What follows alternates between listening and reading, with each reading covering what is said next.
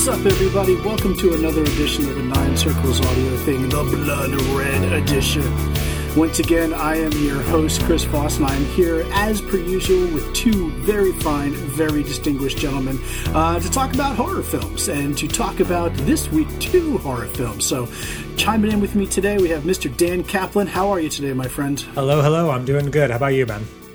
I am hanging in there. Another week down, another week to go. That's just, I take them a week at a time right now, especially yeah. when we're talking horror movies. I, someone, someone, uh, someone asked me the other day if I remembered Limp Bizkit, and I was like, "How could I not remember Limp Bizkit? Everything in the world right now is just one of those days," and.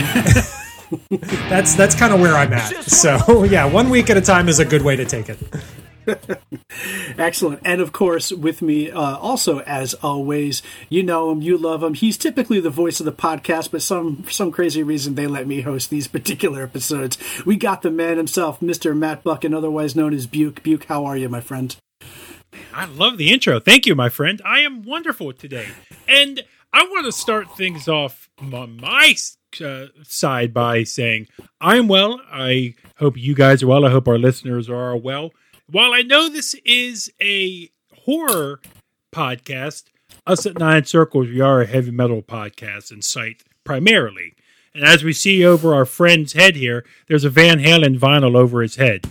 Chris, I quickly wanted to dive in with the passing of Eddie's of Eddie this past week. Dive in, see holds up diver diver down, down in.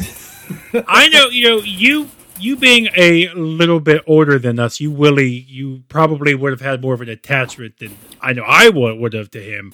I quickly wanted to get your take on him and if uh, what Van Halen meant to you. Yeah, sure. Real quick, I will. Uh, and you, if you want to hear the longer version, you can check out uh, www.ninecircles.co because I wrote up a little. Uh, I don't want to say obituary for Eddie Van Halen, but an appreciation. Uh, yeah, yep. I I uh, was alive in the seventies and uh, very much remember. Um, I was a little young for when Eruption and stuff came out, but uh, I I definitely is this something your mom would have turned you on no, to? My mother also, was like the oh. Fifth Dimension and the Moody Blues and things like that. No, uh, for for me it was probably I'm going to say I probably heard Eruption later, and of course had it blow my mind. But uh, it it was it was jump for me. It was 1983. I would have been 10 years old, seeing that video on MTV and seeing you, you know hearing those keyboards and hearing that solo, and you know the thing that I talk about on the site. It was a visual thing for me as much as it was a musical thing. When kind of being awestruck by Eddie Van Halen. The way that the guy could so effortlessly move from a solo to a keyboard part to a riff just to to a melody. Uh, he was a master. There are so few guitar players that truly change the landscape of music. Um, Jimi Hendrix certainly. Uh, if you go earlier back, um, Chuck Berry most likely right kicked everything all off. Uh, if you're in the metal thing, you could argue that Tommy um, Tony Iommi uh, kind of innovated something, but Eddie Van Halen unescapably uh, changed the landscape of guitar, changed the landscape of rock and roll, changed the landscape of heavy metal. I don't know a single guitar player who's done it since. There are plenty of great guitar players. There are so few giants that literally shape the way we look at a guitar like Eddie Van Halen did. And those first six albums in particular, right? A one, two, Women and Children first, Diver Down, Fair Warning, 1984. Uh, those are pinnacles of a period in time that when you listen to those albums, you hear the '80s, you hear the bombast and the and the bravado and the charm of that music. Uh, but what's interesting about it is for something that is so rooted in a particular era and a particular style, it's so timeless. And in 2020, I can listen to those songs and still be completely mesmerized by how by how that dude does it, man. Uh, freaking legend passed, and uh, and I raise my glass to him. There are there are good guitar players, and then there are fucking transcendent ones, and the the latter they're fewer and farther between. But I mean, there there's no question whatsoever that uh, Eddie Van Halen was was transcendent. I mean, you know, the fact that that someone coming up in kind of in real time with it, like you did, Chris, um, can can have the same impact as someone who was what 15 20 years removed from that and you know, learning guitar in the early aughts and still having my mind fucking blown to bits by, you know, Eruption or Panama or anything like that. Any of the finger tapping, little guitars, you name it. I mean, the dude just, he just changed everything. So it's, uh, it is really sad. You know, there's, there was one, uh, I, thanks for taking a second to uh, share that Chris. But it was really uh, nice to also see that you know a lot of people, unfortunately, family, friends, celebrities. Uh, you hear a lot of people who unfortunately say things. I know me personally, I've had some falling out with friends where you know a bridge is burned and unfortunately somebody passes and you don't hear people get to patch things up. Phil Anselmo. It was I, yeah. so it was good to see uh, a news story come out that apparently over the last year or so, him and Sammy Hagar were able to really patch things up. Yeah. yeah. it's it's fantastic, and and that that iteration of the band gets short shrift in my opinion. I mean, I'm definitely, if you had to, you know, put a gun to my head and choose between the two, I'm going to go the David Lee Roth era all the way. But I mean, the one thing that I point out in in the appreciation is, I mean, that was an opportunity for Eddie to kind of break away and indulge in a lot of the things that he really wanted to explore that he maybe felt a little pigeonholed with with David Lee Roth. You can argue that well they became a ballad band and it was all keyboards and stuff, but shit, man, that was something that the guy wanted to do and he wanted to explore, and he did it better than almost anybody else trying the same thing at, at that time, you know. And and and and to come and and to be just as adept with melody when it comes to using the piano or synthesizer as it does to using the guitar. Again, it just shows how he was completely unfettered by the constraints of what you're supposed to do and what you're supposed to be as a rock guitarist. Uh, and uh, guy guy was just amazing. There's plenty of Sammy Hagar era stuff, uh, particularly on those first two albums. Um, that are fantastic, and I would hold up guitar playing wise uh, to a lot of the stuff he did in the early years. It, uh, just a giant, uh, transcendent. I think Dan is is one of the best words you can use for him. R.I.P. to a real one. Gone too soon. Yeah. Let's talk about something else, though. We are here to talk about horror as we speak. It is October 13th, uh, the frightening Tuesday, October 13th. It's not a Friday. And we are um, almost a little bit more than halfway through the um, annual Hooptober Horror Marathon that I'm a part of every year. We were just talking earlier. Um, about uh, reviews and stuff like that. I am up to film 22 at this point, so I'm really close. I've only got about 10 or so films left to go uh, in about 16, 17 days in order to to make my quota and get this done. And Buke was kind enough not only to pick stuff off of my list uh, so that I wouldn't have to go and watch yet more films, but he picked two of them off of my list. So we're actually going to cover two films today um, in kind of short order because one of them is only 56 minutes long. But we, we will probably to... spend more time talking about it than the film is long, which is going to be a relief to Dan, most likely. but we'll get into that. So, um, Buke, why don't you kick it off and talk to us a little bit about Host? Yes. So, as we all know, I don't need to talk about what's going on in the world right now, but with the pandemic and everything happening right now, a bunch of video games, sports, schools, everything has had to be shut down. Everything's had to be postponed. Uh, releases at movie theaters have, you know, been put on hold for another couple years. Look at James Bond; it's been put on hold, put on hold.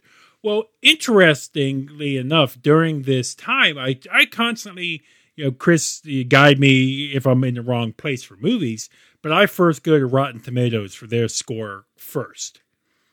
And like I do for video games, I use Metacritic.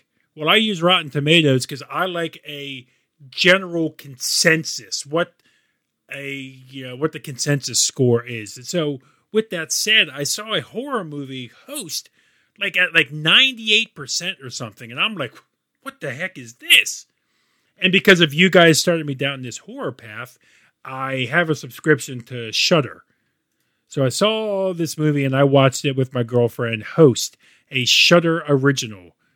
And uh, if I would give me a quick rundown, it's a group of girlfriends uh, on a Zoom call who they have hired a medium and to kind of break the boredom of the pandemic, they have this uh, seance over a Zoom call, and uh, the events play out all over the, the Zoom call, which was interesting.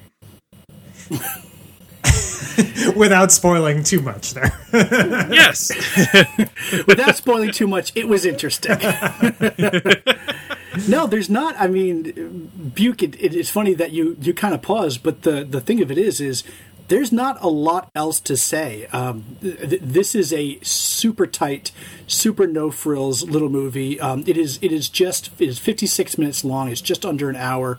Um, it's kind of found footage. It, it, it uses the framework of a Zoom call and the fact that if you pay for if you have the free version of Zoom, right, it's only like a 45 minute um, allowance that you're allowed to have if it's more than three people. So it takes those constraints um, filmed during the COVID pandemic, and it it it, it it's nothing um, earth shattering. It's not going to change the scape of horror, but for a little DIY film that's just like, hey, let's let's have some fun and build a little something that that can be effective. Uh, man, I think it works like gangbusters, and I really really yeah. liked it. Yeah, yeah. I, I quickly want to share more of my thoughts uh, uh, before we get to you know Dan's take and more on, on yours, Chris. Shoot. The interesting thing that I liked coming into this is that it, Chris, it's what I know about movies is that a lot of success in movies seem to take off when they're doing something new. Like, correct me if I'm wrong, but wasn't like Blair Witch almost the start of the whole found footage thing? Was found footage being done before that? It, it was definitely being done before that. Um, okay. There were a number of films, but I mean, it certainly, from a horror perspective, it kind of made it um, a much more accessible kind of mainstream filmmaking device, okay. right? Okay, so with with with this you you have all of us, you know, every country in the world, some more than others, is on some state of lockdown or control in place. So this movie, the director, I don't know this gentleman, uh, Savage. I don't know if he's from anything else, but Savage had the actors remotely set up their own lighting, uh, camera shots, stunts you know, not that there's much in this movie that took place, but it's it's it's, it's just cool that all these little elements that it's almost kind of like like a bunch of kids who go out and buy an old VHS camcorder back in the day. You know, would film them on their skateboards doing little tricks and stuff like this. Like this was just you could see that everybody was just invested in. Hey, let's just do a, a cool little something different here. Yeah, that I, I I think really shows you know, this movie's not a scary movie where it has, you know, some other symbolic meaning for the times that we're in or anything like that. If it does, maybe I'm an idiot, but uh, it was just a cool little passion project. I I thought.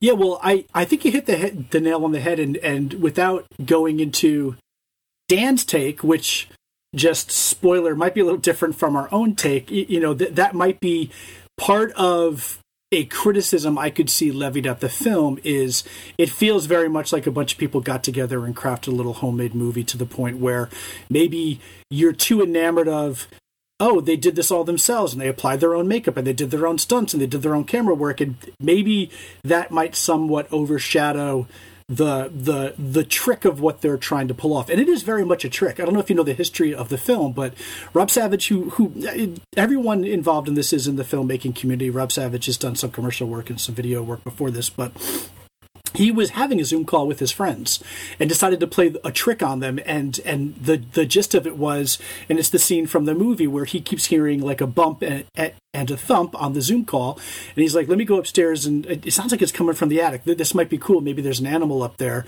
And he climbs up into the attic with his iPhone, um, gets scared by a demon, falls to the ground, and dies and uh, that was just he just did that as kind of a lark for his zoom friends they freaked the hell out and it was almost like kind of beta testing like a premise for a, quick short film. He was like, "Oh shit, this will this could work as like a little mini feature. So many of the same people that he did the trick to are the actors and actresses in the cast as it gets stretched out to kind of feature length. So there is a little bit of a a, a nice little kind of shaggy dog story as to how this thing kind of germinated, but.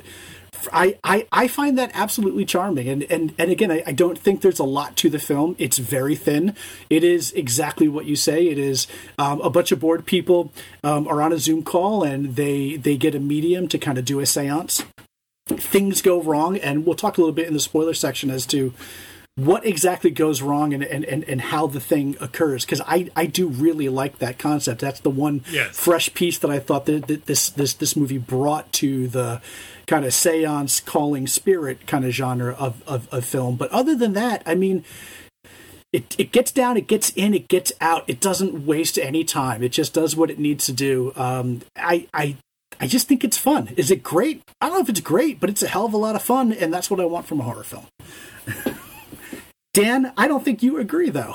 Well, I, I, as you were making your points, I mean, I, I agree with a lot of what you said. Um, I, I, I think it's, you know, I, I, I think it's impressive that they were able to kind of pool their resources together and pull this off while all isolated from each other. I mean, that that uh, takes takes a certain level of of just gumption and resourcefulness and everything, and I, I credit to them for doing that. I just it, it, it's really it it's it felt like there just wasn't a ton to it, and that's while you said that that was you know a a benefit to it, I kind of felt like that was a that that kind of hindered it a little bit in my book. Um, Yeah. It's I, I I found myself I found myself thinking of like paranormal activity and almost kind of at different points wanting to go back to paranormal activity because I I don't know there were you know a couple, of the characters in this I just didn't I, I was just kind of over by the first time they they walked onto the Zoom call. um and uh, the the the character Gemma in particular, um, not a huge fan. well, no, and I and to be fair though, I think the point is you're not supposed to be a particular fan. Of right. correct. Correct.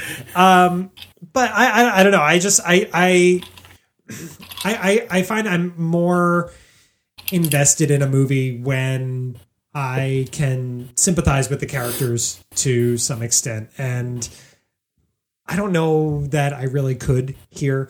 And when you couple that with the fact that like we've seen similar things before albeit not done during a major global pandemic when we're all quarantined um I, I think that's what kind of held it back for me. Um, Full credit to them. I think it's a great achievement, and I'm happy for its success. But I just I didn't really care for it. I don't know if I see myself watching it again. So that Okay. that brings up a really good point. I was actually going to ask ask that question because I could make the argument, right? So I really enjoyed the experience of Host, like a lot. I don't know that I'll go back and revisit again because I got everything that I needed out of it. To your point, Dan, there's not a lot of you're not clinging to character, right? There, there- there's not a lot of depth involved here. Um, once you know the trick, the trick is the trick, and it kind of loses a little bit of its um, allure. You could say that a lot about a about a lot of horror films, although I would argue that's not the case in the next film we're going to talk about. But if if I were to break it down like that, as a film, as a piece of art, like, do I want to come back and revisit this again? Probably not. So w- w- when I when I'm as effusive in my praise on it as I am, um, it is very much for that the experience that it gave me. If I were to watch it again, I'm sure I would not get the same thing out of it because I already know how it works Right. but I don't want that to diminish from my enjoyment of that first experience. I, I, I would still wholeheartedly say, if you have not seen this film, it's it's definitely worth watching once, especially because you're in and out in less than an hour, which I can't stress enough, man. I, I like paranormal act- activity. Paranormal activity is like 25 minutes too long.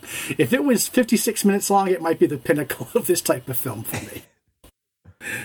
Do you know the one thing, guys, that I like? My I have been with my girlfriend almost two years now, and we've watched a number of movies. She loves horror movies; that's her favorite genre. Uh, she was scared to death uh, more so than any other movie I've seen from her.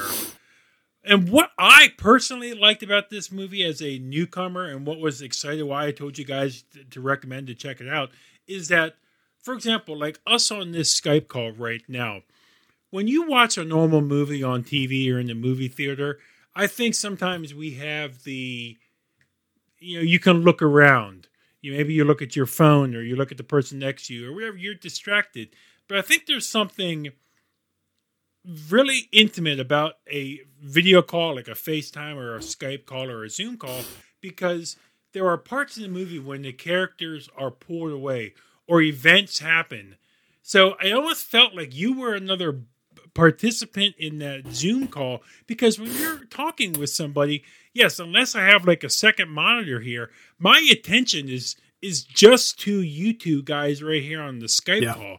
And that's what was so cool about this movie is that you felt like you're a participant here because the girls the camera can't cut away to anything else. It was just on the other the, the participants of this call. So that what I thought was so cool. I'm, I'm totally keep... with you. Totally with you. That's a yeah. good, that's a good point. Yeah.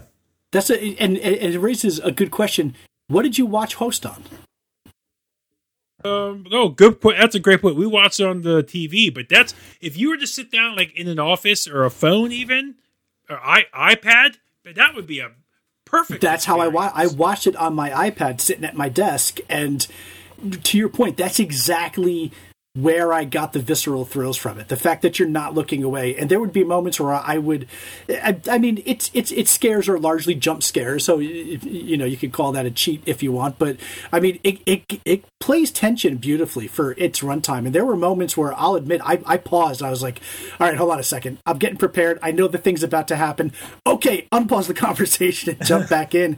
And the medium by which you view the film, I I, I think lends a lot to it. That's a great point because you know, like you guys, like if Dan was to say right now, hold on, guys, I gotta go like refill my my drink. Spoiler alert! Like, yes, like we could we could reach down and grab our phones, but you know we're pretty much still looking at at his camera there. Like you know, like so if if uh if if a crazy cat like jumps through his window right now, I'd be like, holy shit! A cat just jumped through his window right there. Like we're we're still like we're fixated on this camera that's left. I on. would completely pee my pants if I were wearing any pants during this call. hundred percent. Like like the, the can't change your pants if you don't have any pants to change. like Dan's clock right now could quickly going in. So it's it's the little things that this movie I have started to find as as we've now been doing this uh, a couple months. I have found, especially with the movie I watched last night, I love, I really love scary movies. Not so much with the the fake gallons of blood and gore, but um, I get excited for the sound elements. Mm. And this movie didn't have that because it's coming through Zoom calls. You're not going to get the good sound quality, but it's the tension of you're on the edge of your seat. You're watching, and it, that's why you say with an iPad, it made it so because you're just looking at this a little box. as an aside, yeah. and the oh, girls. I'm sorry, go ahead. Yeah, and the girls, they're the the girl, the face of the girls watching. They're just as intent as you are. You see their reaction, so you felt like you're there with it. Yeah, no, I, I think they totally sold the performances. I, I mean, I, I don't really know them from anywhere, but they did what they needed to do really effectively. And there are a, a couple scares. Um, I'm not going to remember the names of any of them, but particularly the one poor woman uh, who is in her home with her boyfriend.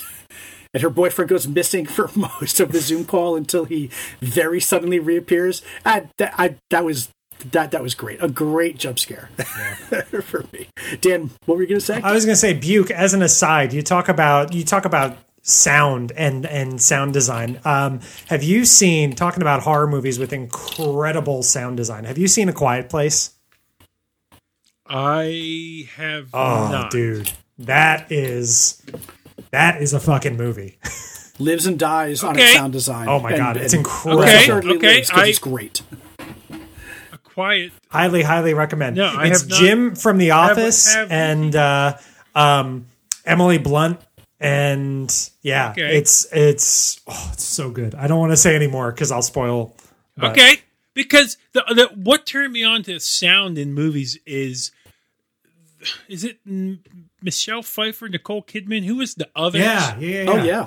Nicole Kidman. There is one movie where like she's downstairs and you hear like footsteps upstairs, and I'm like, oh shit, that sounds amazing. I've been I've been into sound design in movies. Ever That's a scary ass movie too. That that's a fantastic movie. yes. yeah, Okay, A Quiet Place. definitely okay. recommend. Okay. So probably not a whole lot else to talk about with regards to host, but I do want to talk about. So we're we're deep in spoiler territory. If you haven't seen the film yet, I I really recommend you do. I want to just talk about the, the thing that I probably liked the most about it, and it wasn't the scares. It was just the conceit because I I, I, I, do want to pull away kind of like one unique or clever thing from a film when I watch it. And here, talking about Gemma, who is a, a, a truly despicable person. Again, it's probably meant to be, but especially when you're watching something that is supposed to be real, right? This is found footage. When they're that annoying, it does like I, I hear you, Dan. I get kind of like cringy, like I don't know if I want to keep watching this because man, she really annoys me, and I feel like I can just walk away and be fine.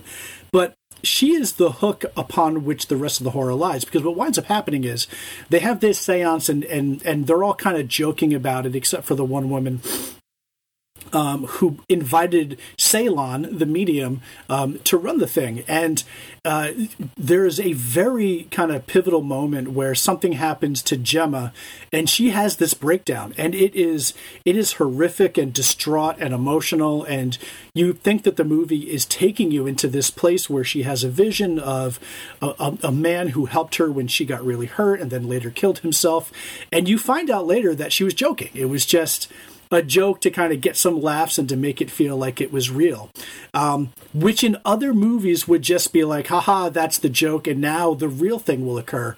And what I love about this movie is the movie takes the joke and incorporates it into the mythology of, well, no, you've now created a false mask, this false story for whatever has been called forth during the seance to now inhabit.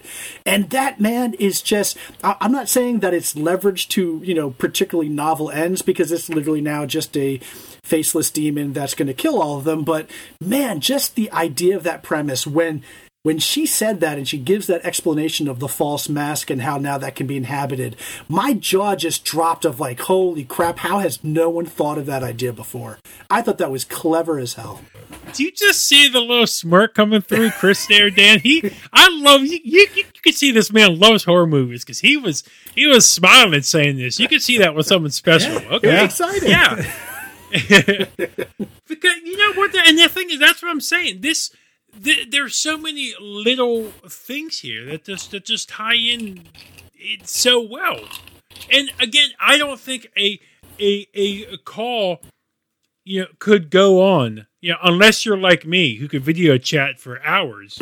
You know, about 45 minutes, 50, well, 56 minutes or so is about what most people could do. So to to get the levels that this hit in a different and at one point one of the characters leaves and goes over to the other character's house and they don't cut away to that like you know you see her leave her camera on the whole Right. time it's it's just so cool how the cameras stay on and stuff and you know your eyes are just going all over the screens because you're looking is something happen going to happen over there? And what's this girl doing? It's i just thought it was it was Well, you you you talking about video chatting for hours. I think uh, the, the the one thing I'll say is I I didn't really feel like I'm I'm I'm sort of like whatever um, to the movie as is.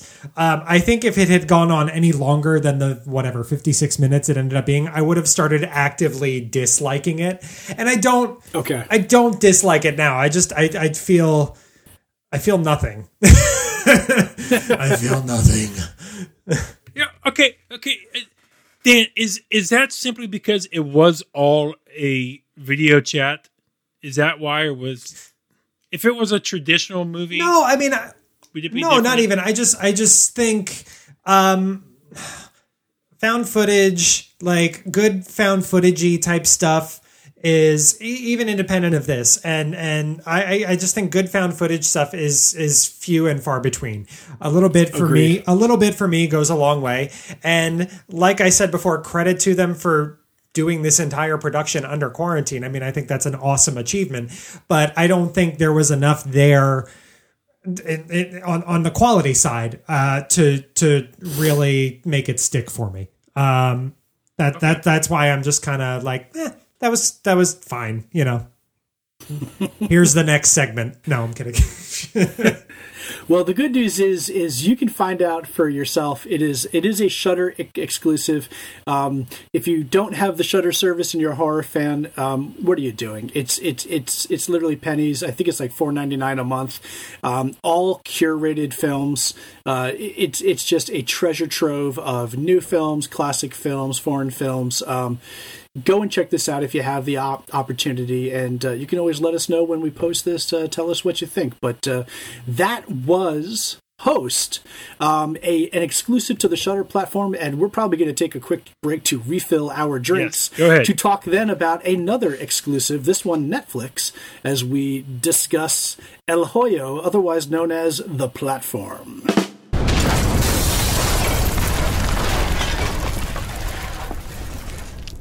So, Buke, this is crazy. We're talking about our second film now, but if I recall correctly, this was your original pick when we kind of did our first round of, hey, what movies do we want to talk about, right?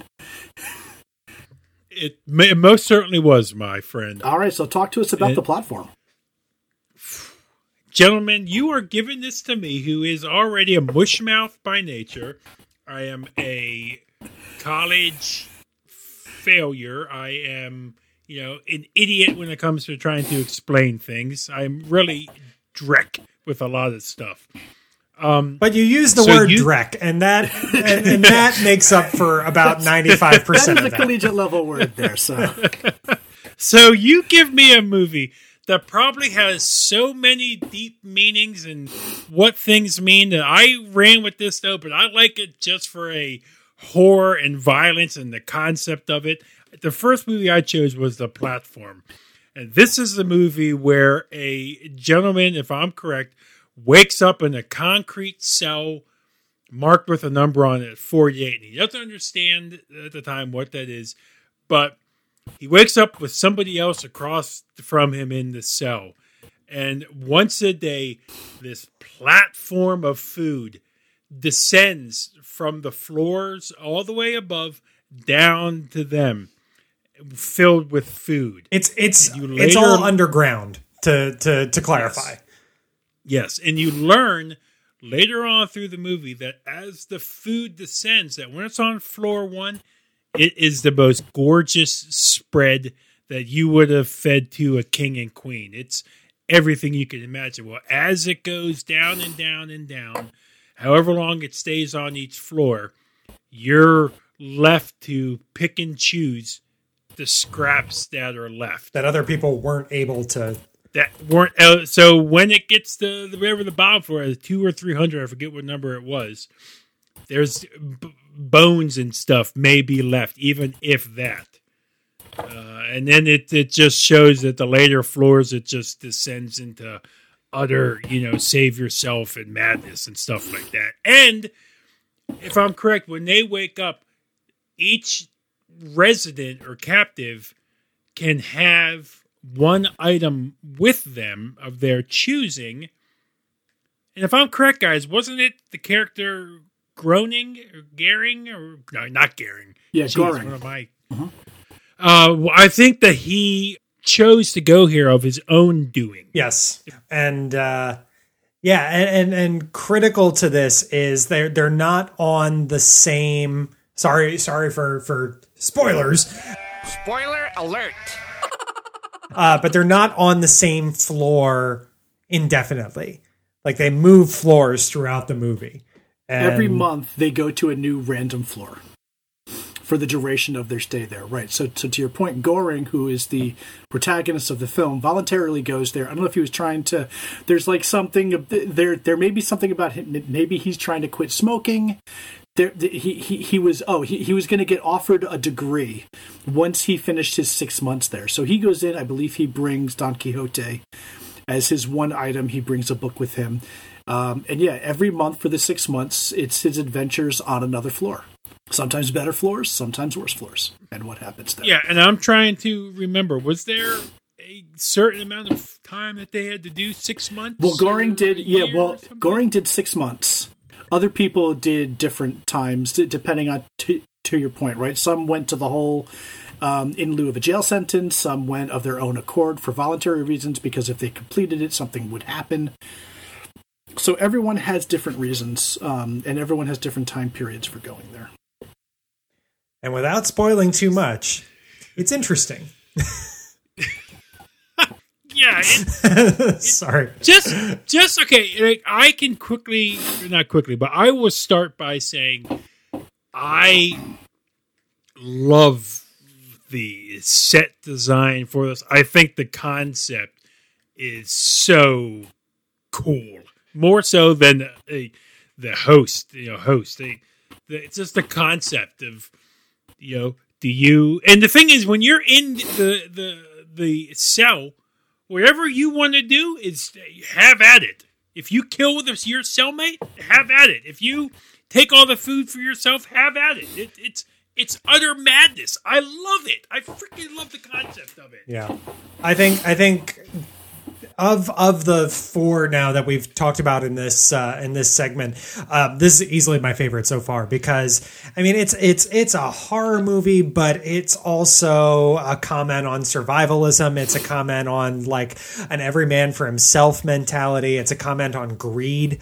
On It's just a huge comment on trickle down economics. yeah, yeah.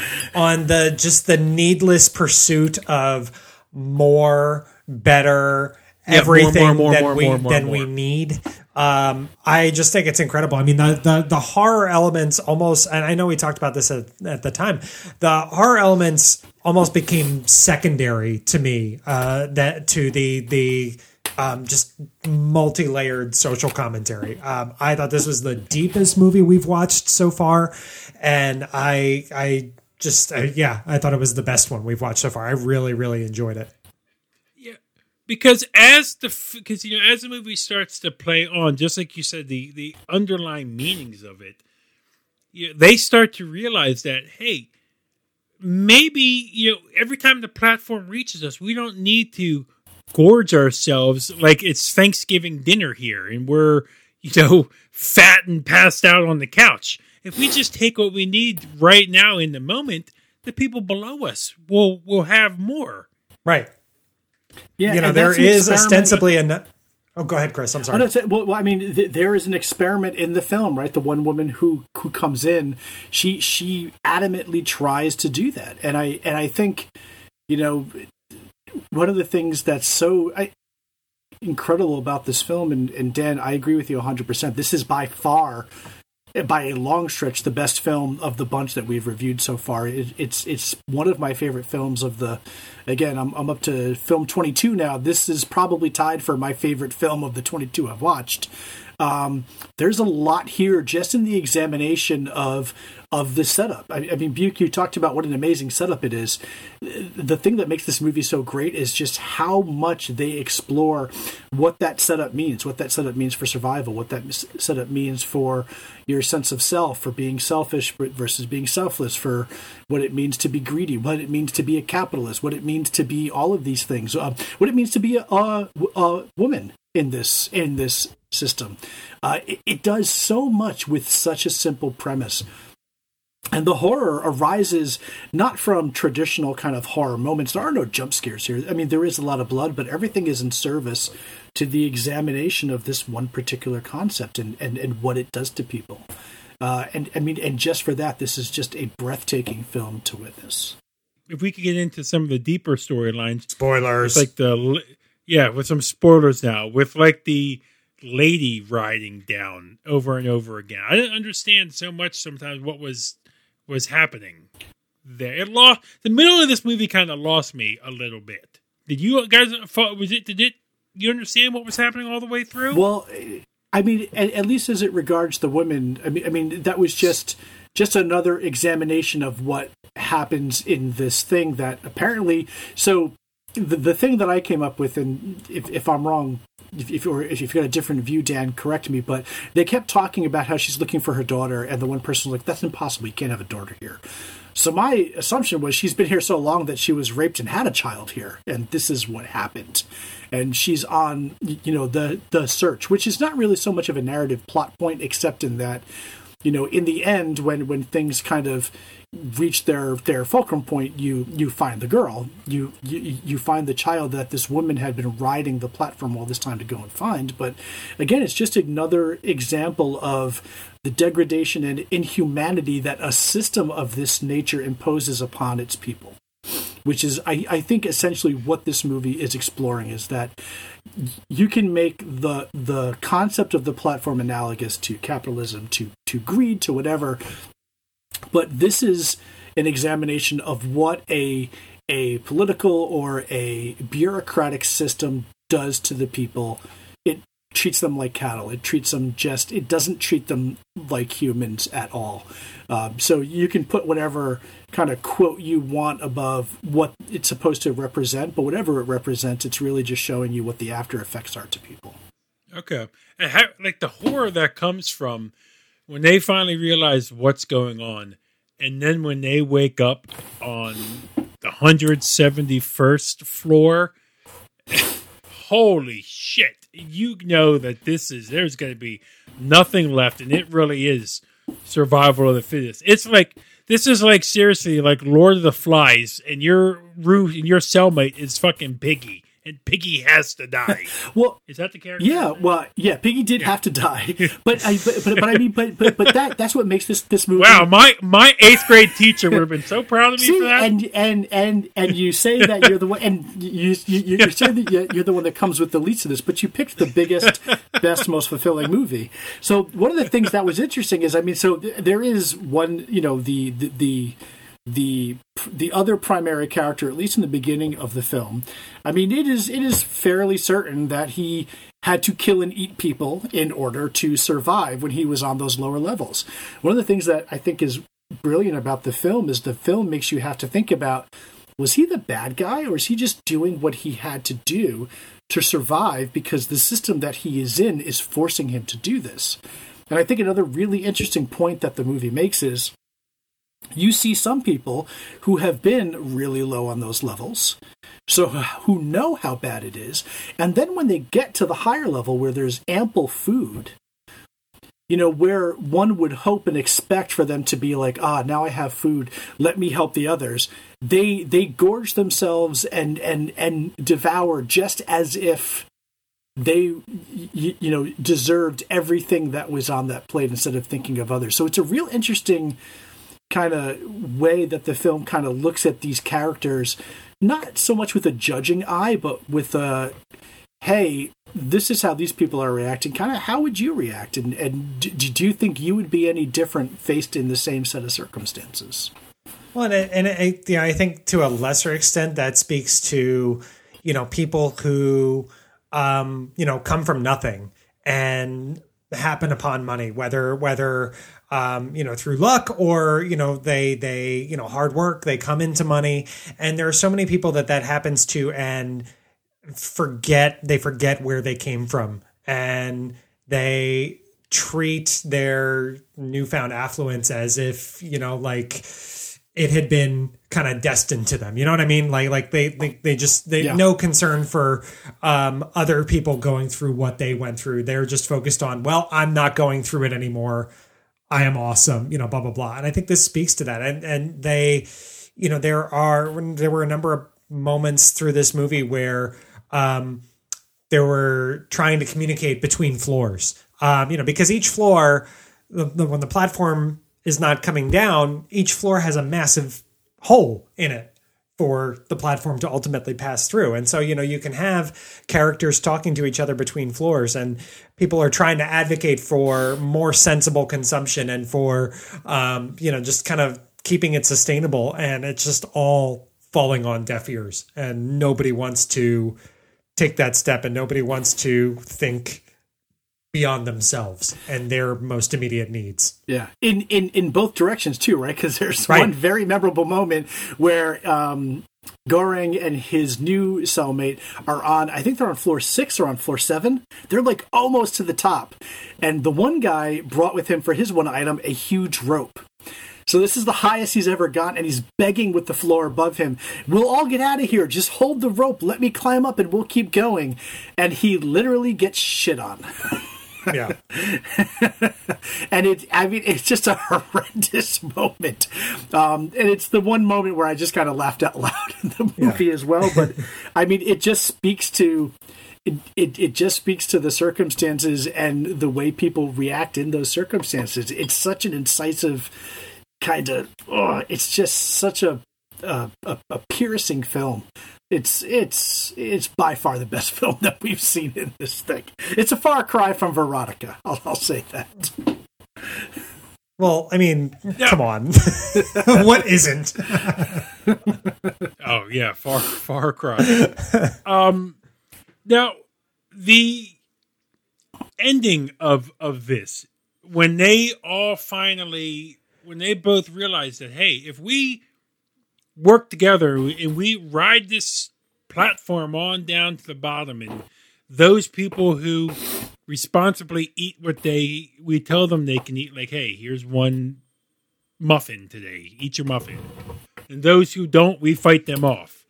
Um, but then when they get down all the way to the bottom and they see the little girl that's where this movie and this being on some different level i'm just sitting there like at this point, the closed captions could have been in a different language. I was so lost. What was happening at the end? Yeah, so I'll uh, if if I have any complaint to the movie, it's the ending feels almost a little too ambiguous. Where they get to the bottom and the girls there. I I I, I kept waiting to get at least some kind of understanding as to what the purpose of the platform was. I knew that that kind of wasn't coming, but I kind of wanted it, and I, I, I do feel like the end of the film doesn't close in a satisfying manner to me either. I don't know, Dan. Did, did you have the same feeling, or did you get a little bit more out of the ending? Yes and no.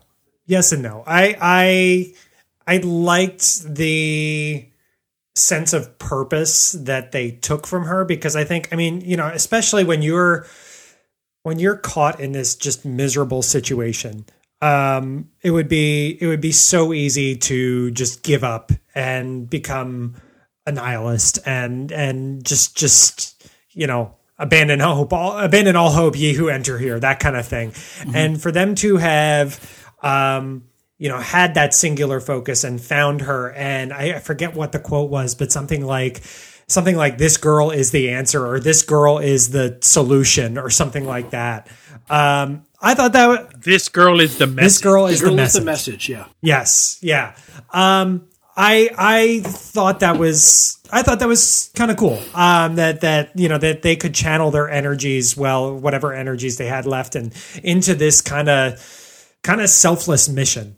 Um, but you know, it, it it's did it was, was it necessarily you know in keeping with the rest of it? I don't know. Hard to say. I, I it didn't it wasn't enough to make me it wasn't enough to you know for me to give the movie any demerits. I'll say that you know i i yeah. I, I enjoyed it well enough and i i don't think it changes my opinion of it um one way or the other so. Yeah just when you think you've you know we talk about interesting concepts with with host like this is another one that that, that something as simple as just a platform of food descending through. And the battle for survival and the battle between man versus man. It, it is that alone is just so horrific when you really think about what you would do to stay alive. Like at one point his his cellmate tells him i'm going to eat part of you. Remember like he cuts he cuts strips of his leg yeah. off yeah. And it eats him. I'm never I am never gonna I'm never gonna come to a Black Friday again and not think of this movie where people literally trample other people to death so that they can get their their shopping deals for Christmas. Like it's it's not exactly the same message, but it but it's it's getting at the same thing. The criticism is the same. It is. I think. I, Agree wholeheartedly. So, yeah, uh, this this movie just fucking owns, and I I recommend anyone and everyone watch it. Buke, hell of a choice. Yeah, kudos, my Thank friend. You. Kudos. Thank well you, done. It, now, did Did have have you seen any of the other movies he did? He did uh, a short film 913 and 03 and in 2001 he made The House on the Lake. I don't know if that's a horror movie. Have you seen that? Nope. Not not familiar with any of his uh, his other work. So, Okay. but uh, we'll be we'll be checking out if I get the chance. That's for sure. Yeah, fantastic I- film, man. and, and again, I don't, as somebody who doesn't have, you know, get things on a deeper level a lot of the time. I, I like this. It's, it, it was really, really, really, really cool. It was the, the, it lost me sometimes when they were showing like some of his dreams and stuff like that, but. Man, I I just love the whole concept. I had to laugh. You you had one part you laughed when he was shit on. I love when they show like the different things people brought. Like, didn't one gentleman bring a surfboard or something? Yeah, If I remember correctly. it's like, yeah, I guess that guy didn't realize what he was getting in in for, what he was going in for. one person brought a dog, which which kind of sh- sets off a really interesting and, and fun scene. It's uh it's a, a again, I, I got to go with, with Dan Buke. I mean, uh, this was this was a fantastic pick, um, and I think at this point, maybe 85, 90% of the population has Netflix in some form or another. This is a Netflix e- exclusive. Um, Netflix is doing a lot to kind of find a place. It, it might be hard to navigate and find those films, but they're at least picking up interesting kind of those mid budget films. So th- there is still a place where it doesn't have to be a franchise you know remake sequel prequel type of thing. Um, th- there there's room for these types of films out here. So uh, support movies like like this. See the platform and and and, and let's hope that uh, netflix and other platforms start picking up more films like it. Because this thing was a beast. Yeah. So you quickly mentioned Netflix there. Before we move on from this and wrap this up, because I love this uh, double dose of uh, things that we've done. I saw a report today on The Guardian uh, about Netflix. Is Netflix canceling off series too soon? And this comes on the heels of Netflix canceling. Um, what was it? The, the Jim Henson and yeah, that one. Yes. Uh, do you guys think that Netflix is not giving shows enough of a chance, or maybe they have too much? I think I think they're giving too many things a chance.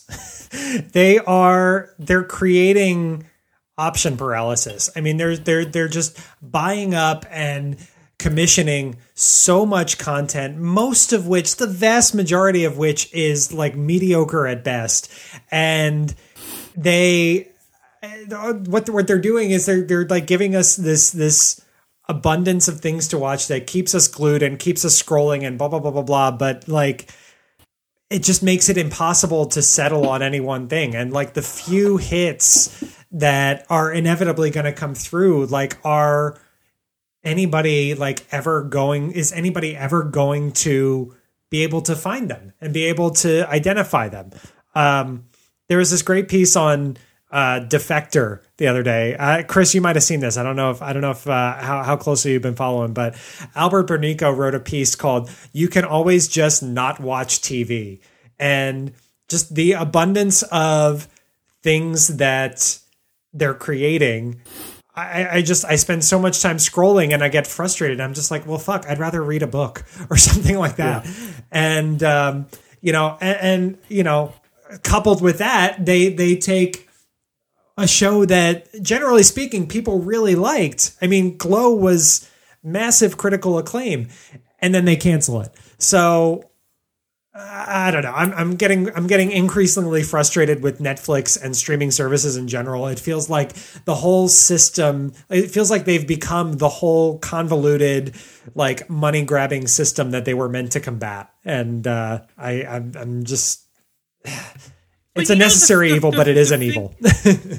But the the thing that that gets me though, the amount of subscriptions that Netflix has, and the you know the the fa- the uh, user base that they have, like people are watching these shows. Like what what? har- Of course, you know they have their bottom dollar to worry about, but what does it hurt them to keep these shows going in some capacity. So I so I will tell you what I what I have read and what I think, um, and I think it's a question of two things. So that's why so to to compare those to something like Shudder, which the the the biggest problem with things like Netflix and Amazon Prime and even Disney Plus, which if you guys read Disney's announcement uh, yeah, yesterday, th- they have flat out said their future Yep. is in content farming. I mean that's basically I tell what you what, doing. And I yeah, and I saw a comment that's saying if the next Marvel movie or the next big ones go straight to streaming, theaters are really in a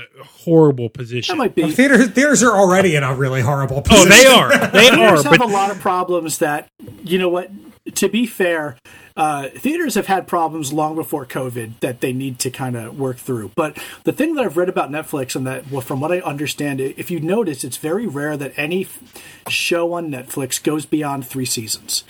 And the thing that I have read in a couple of different areas is that once it, a lot of the contracts and n- negotiations for Netflix is once you go beyond three three seasons, there is an increased kick to the production company and to the teams and to the people who create those films.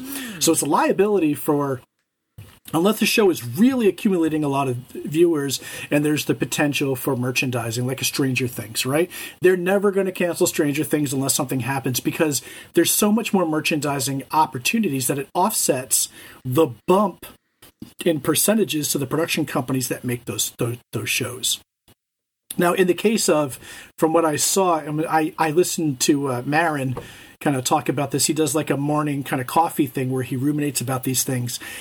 I- think the thing that happened with Glow is they were ready to go. COVID hit, and the cost that was eating away was they had the sets already built, and it was ten months of just paying the cost for the sets to stay in the locations where they weren't able to film. No one was ready to really go back to filming, and at that point, they were like, "Let's just cut our losses. We're losing so much money in, in just paying and leasing out these sets that aren't being used. We'll regret it." I mean, so so there are some other factors there, but but Dan, to your point, the biggest issue is one of curation. It's impossible to find shit on Netflix, and they've gotten to a point where they've created so much Netflix specific content that it's like you can't even find this the, the Netflix specific content you want to watch anymore. It's going Right. to be I, I I challenge you to go and find the platform if you didn't know about it. I mean, the platform's brand new. It only came out a couple of months ago on the site. And it's probably already drowned That's a great in point. 500 other Netflix exclusives that have come out, let alone the non-exclusive stuff that, that they still show. And that's It's- why I Well, barely that's- watch TV. And just You know what, my my friends, and, and this is why I, I why I like that we do this podcast aside from the normal music one, is that my personal take on this is somebody who you know always worked the night shift and never really got attached to any TV shows ever. Uh, Dexter was the only must-watch TV I ever had. The problem with me, like my girlfriend, she loves Stranger Things. I despise Stranger. Things. What? what? I, I personally do. word. You really despise it? I hate that show. My only takeaway from that show is friends don't lie. You guys ever lie to me? You guys are done. No, I'm just joking. But um, I can't make words anymore. but my my per yeah, we can do we could do a whole nother episode on there. We can keep talking about this now. But my issue with TV shows, and this is from somebody who loved Dexter, but shows I think are a victim of their own success. Just like what Chris said. Chris said Stranger Things will not never be canceled. At some point, though, as a casual fan, I sit well, as a casual watcher, I sit and I watch. I'm like, how many more things can fucking happen to this group of kids? Like, this is just getting ridiculous now. And Kathleen next to me is like, yeah, I want more stuff to be happening. I'm like, well, me, I'm just sitting here like, oh my God, how many more things can happen? And then, like, when this last season ended, she's like, whatever his name, the sheriff or the, he's not dead.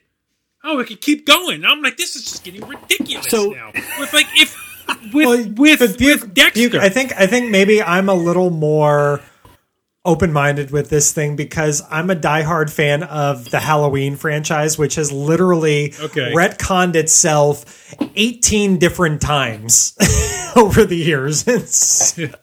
so like a little a little Hopper coming back from the dead, a little you know like Demogorgon coming back from the dead. Like okay, I, am I'm, I'm I'm all right with that. Yeah. I'll I'll suspend the Do disbelief. you, do you guys watch Dexter at all? I watched No. maybe the first two seasons, but but but oh. to me, and, and this is where I think your girlfriend. So y- your girlfriend and you may have different aims and goals of what they want out of a TV show. Like, because I'll tell you, my experience with with Dexter was really like the first season. Second season, I was already at uh, diminishing returns. Is just going to be more of the same. There was kind of no really end goal in sight that I saw. I kind of got bored. I walked away. Uh, but other people may look at that show or may look at a Stranger Things, or in the case of my wife. So my wife is obsessed with Supernatural, which is a show Okay. that's been on for Is 15 Supernatural years. And maybe 99.7% of that obsession with Supernatural is an obsession with Jensen Ackles, who plays Dean Winchester, who I will admit to being somewhat obsessed with. That might be one of the handsomest men on the face of the planet. That being said, when I talked to her about it, like this show's been on like 400 episodes, 15 seasons. Why? They've gotten to a point where they've all died five times and have come back to life. It's the same thing over and over again. It it it's comfort. It's familiarity with the character. It's familiarity with the group that makes you feel like you're a part of something. And I think that's definitely the case with Stranger Things, especially from the nostalgia angle. A lot of people are starting to recognize things and are starting to see like, oh, I remember Space Invaders. I remember Dungeons and Dragons. I remember Ghostbusters. Um, and you can argue that like that's just nostalgia for nostalgia's sake but what the nostalgia does in something like a stranger things i think is it acts as an easy access point into what's really going on which is watching these characters grow uh, especially watching their growing pains as they transition from kids to young adults to adults. And all of us have gone through the same things. All of us have had an awkward kiss and an awkward relationship. All of us have had problems with our parents. All of us have had problems with aliens coming out from other dimensions. I mean, this is all universal things we've all experienced at one time or another. But it allows us an entryway into what these people are doing and feeling and and I mean that's a that's a again we, we talked about this in in the beginning, man. Fucking 2020 sucks. We are in a pandemic. We have had things happen that have really never happened to us in our lifetimes before, and it's fucking hard to handle it, man. So if I'm gonna watch a bunch of kids you know, go through growing pains and puberty and which boy am I going to date and who am I going to kiss, man, I'll take that because the alternative is to sit and look outside and just see the madness going around you. Which is why I think horror films are as popular as they are right now. Just the escapist view and kind of having to digest things through a lens of vampires and werewolves and platforms that come down and spooky demons that, you know, come out from a seance. It all helps us to kind of cope with the reality of our surroundings to quote a very famous and wonderful fishbone album. And and, and i'm all i'm all for it. I'm not gonna i'm not gonna denigrate anybody for that. In, in interesting point if if if i was to speak to miss voss right now and ask her would she say this show i it should have ended or i wanted to no end? because again as long as she gets to see her her her f- freebie five Jensen Ackles, she will watch him go until he's ninety years old. I might watch him until know he's what- ninety years yeah. old. Uh, but but but she will admit to you that the show has gotten to an end point. It probably needs to end.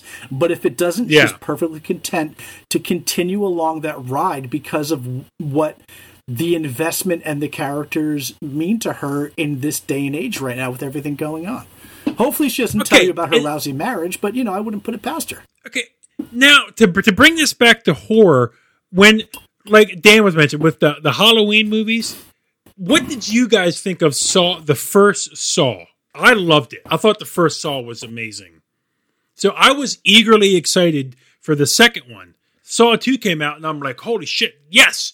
But then, like Saw three, Saw four, I'm like, I don't even care anymore. And then it got to the point where like I don't even see them anymore. So why do you think it is that people can see a TV series like a Stranger Things to get excited for like seven seasons of Game of Thrones, but if a movie goes on for six or seven movies, it's the re- the diminishing I, returns. I everyone's got a different dial. I think I think familiarity breeds comfort and you know, for Dan, it might be Michael Myers and Haddonfield and Halloween, and for your girlfriend, it's Stranger Things, and for other people, it's watching man, my I'll get uh, Daenerys and Jon Snow and the Black. Right? Is that what it, I don't? I didn't really Yeah. know Game of Thrones that well, so you you could also make the case, and this isn't going to be universal, but you could also make the case that um, a movie is designed a single movie is designed to be a self-contained experience right? It's supposed to do mm-hmm. everything it's supposed to do.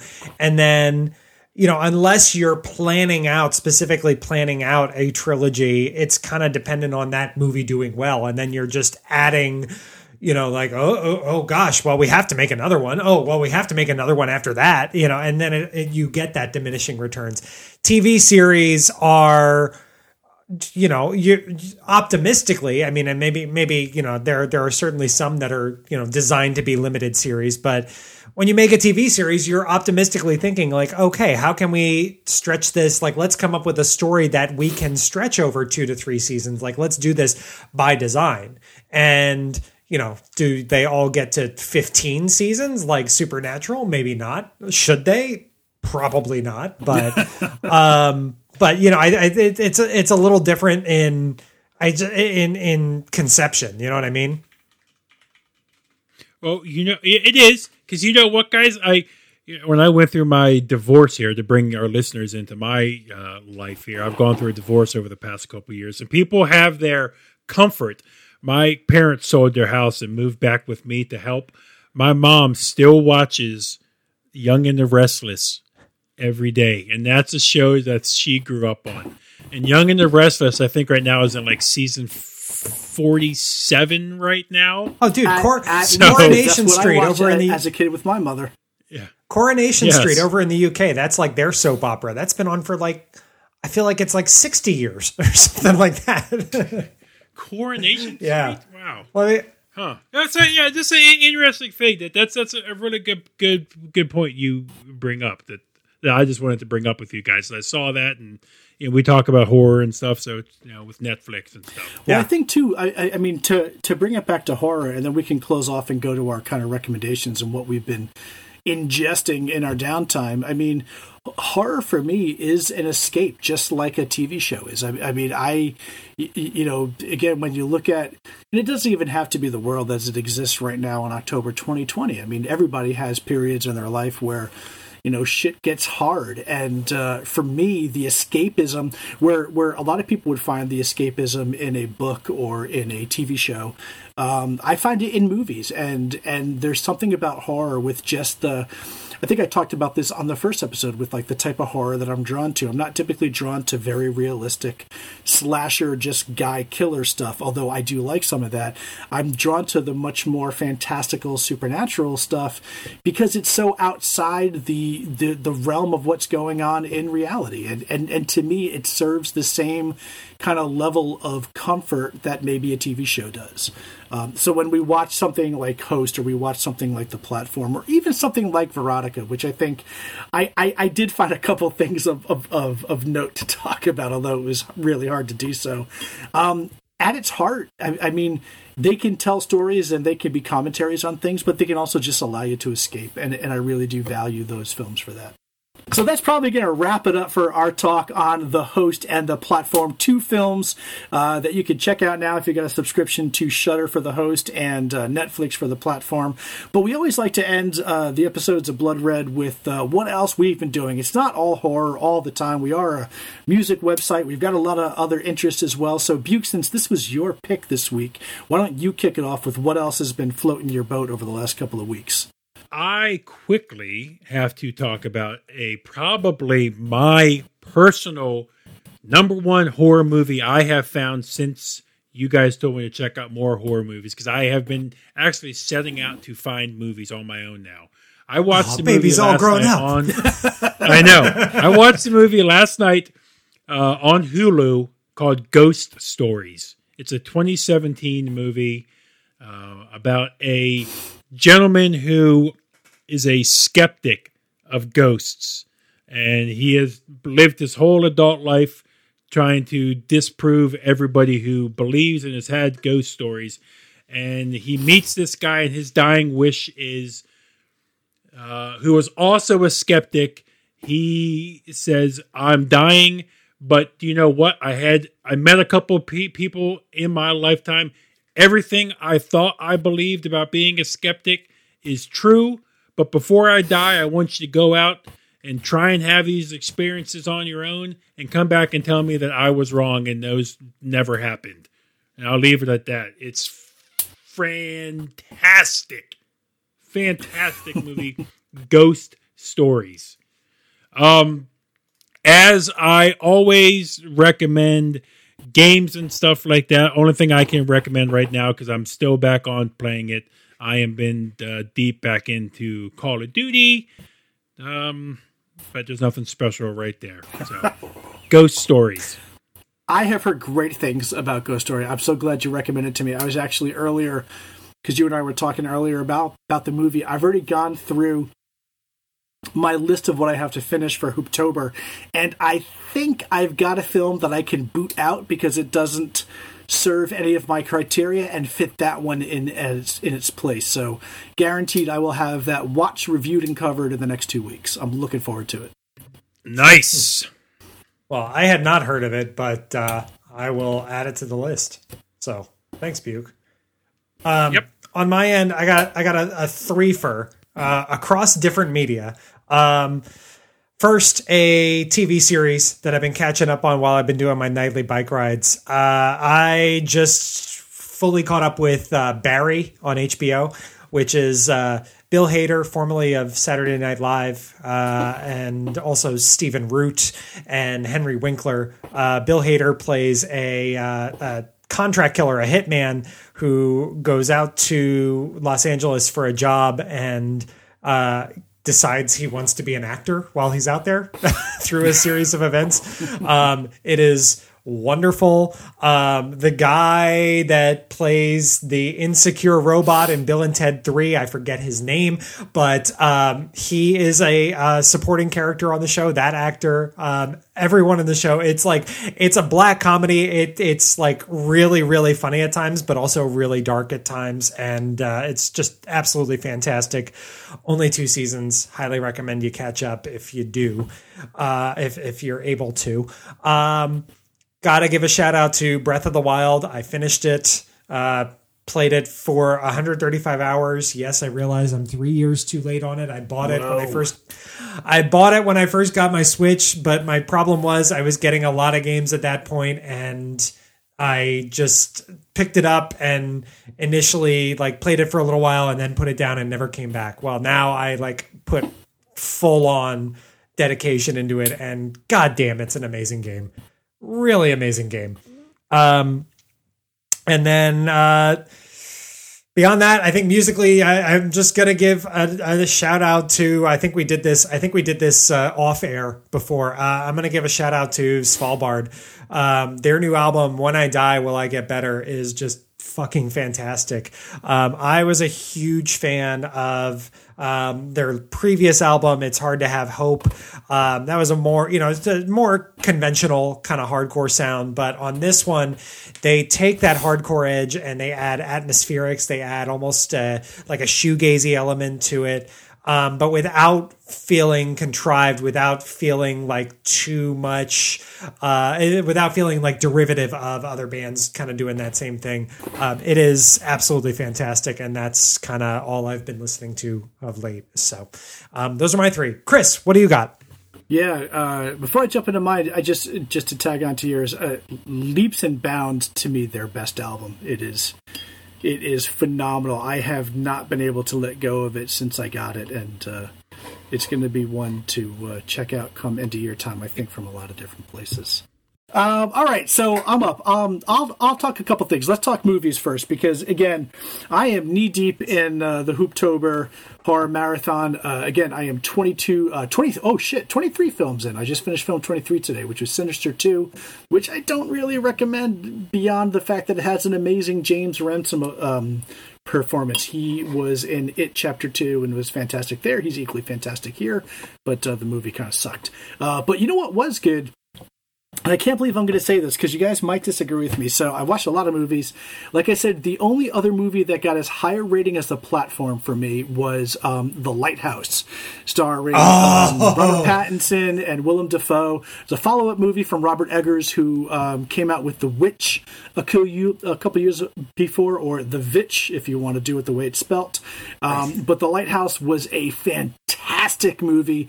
Uh, it's scary, it's intense. It's about two men trapped on a little island on a lighthouse for a couple of months and the madness that ensues from there. Can't recommend it enough. Um, the other big surprise for me when it came to um, stuff that I've seen on Hooptober, uh, this is going to get a little weird because this is much more mainstream than I'm used to watching. But I finally got to watch, and I watched them one right after the other, which I highly recommend if you've never seen these films before.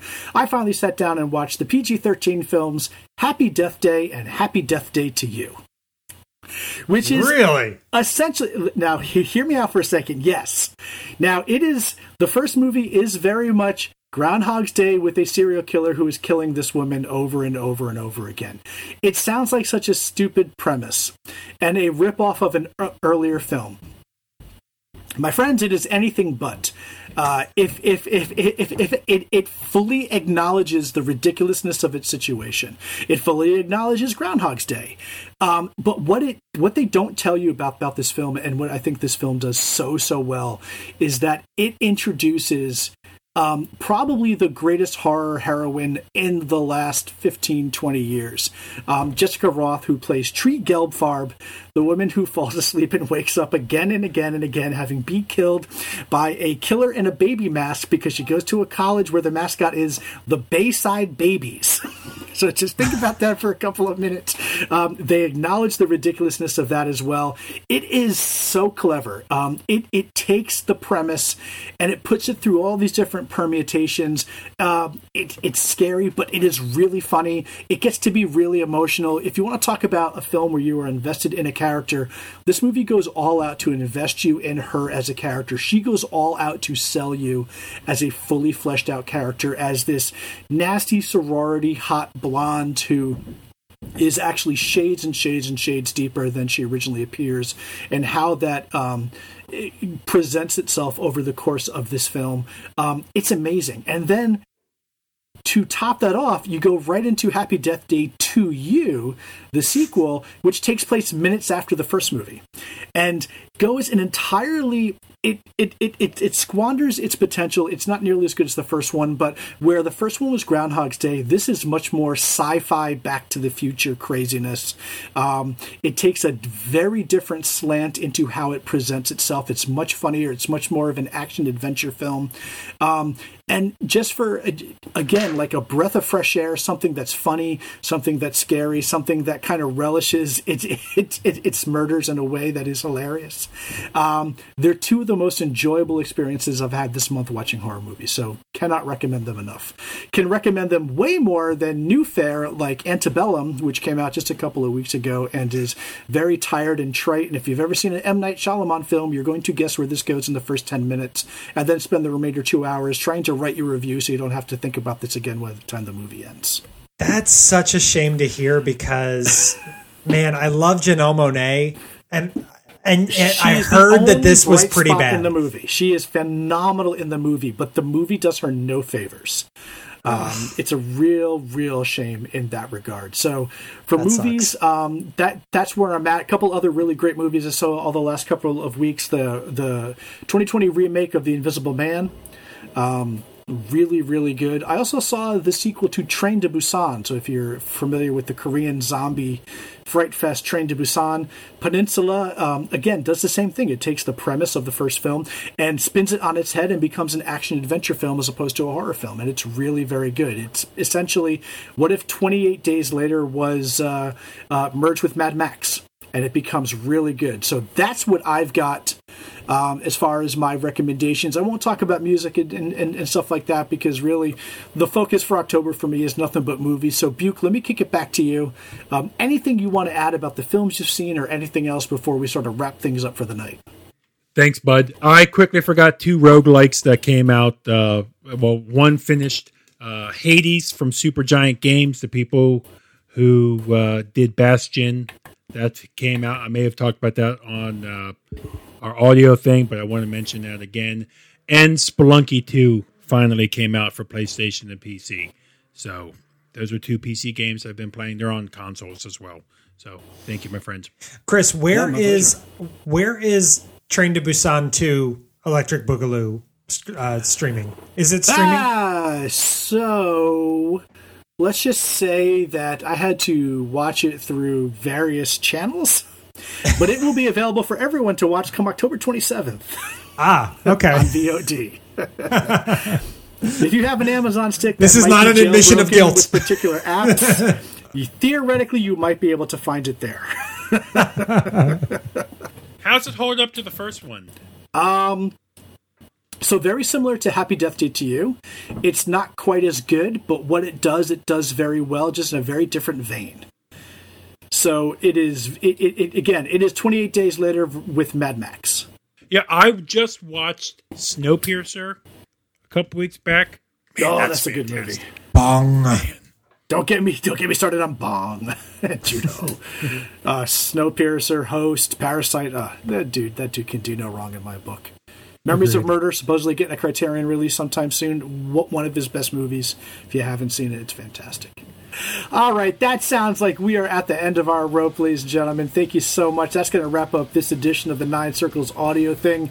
Uh, as ever, uh, we wish you to stay safe. We wish you to stay happy. I am Chris. Uh, on behalf of Buke and Dan, thank you guys so much, and we will catch you on the next time. Bye, guys.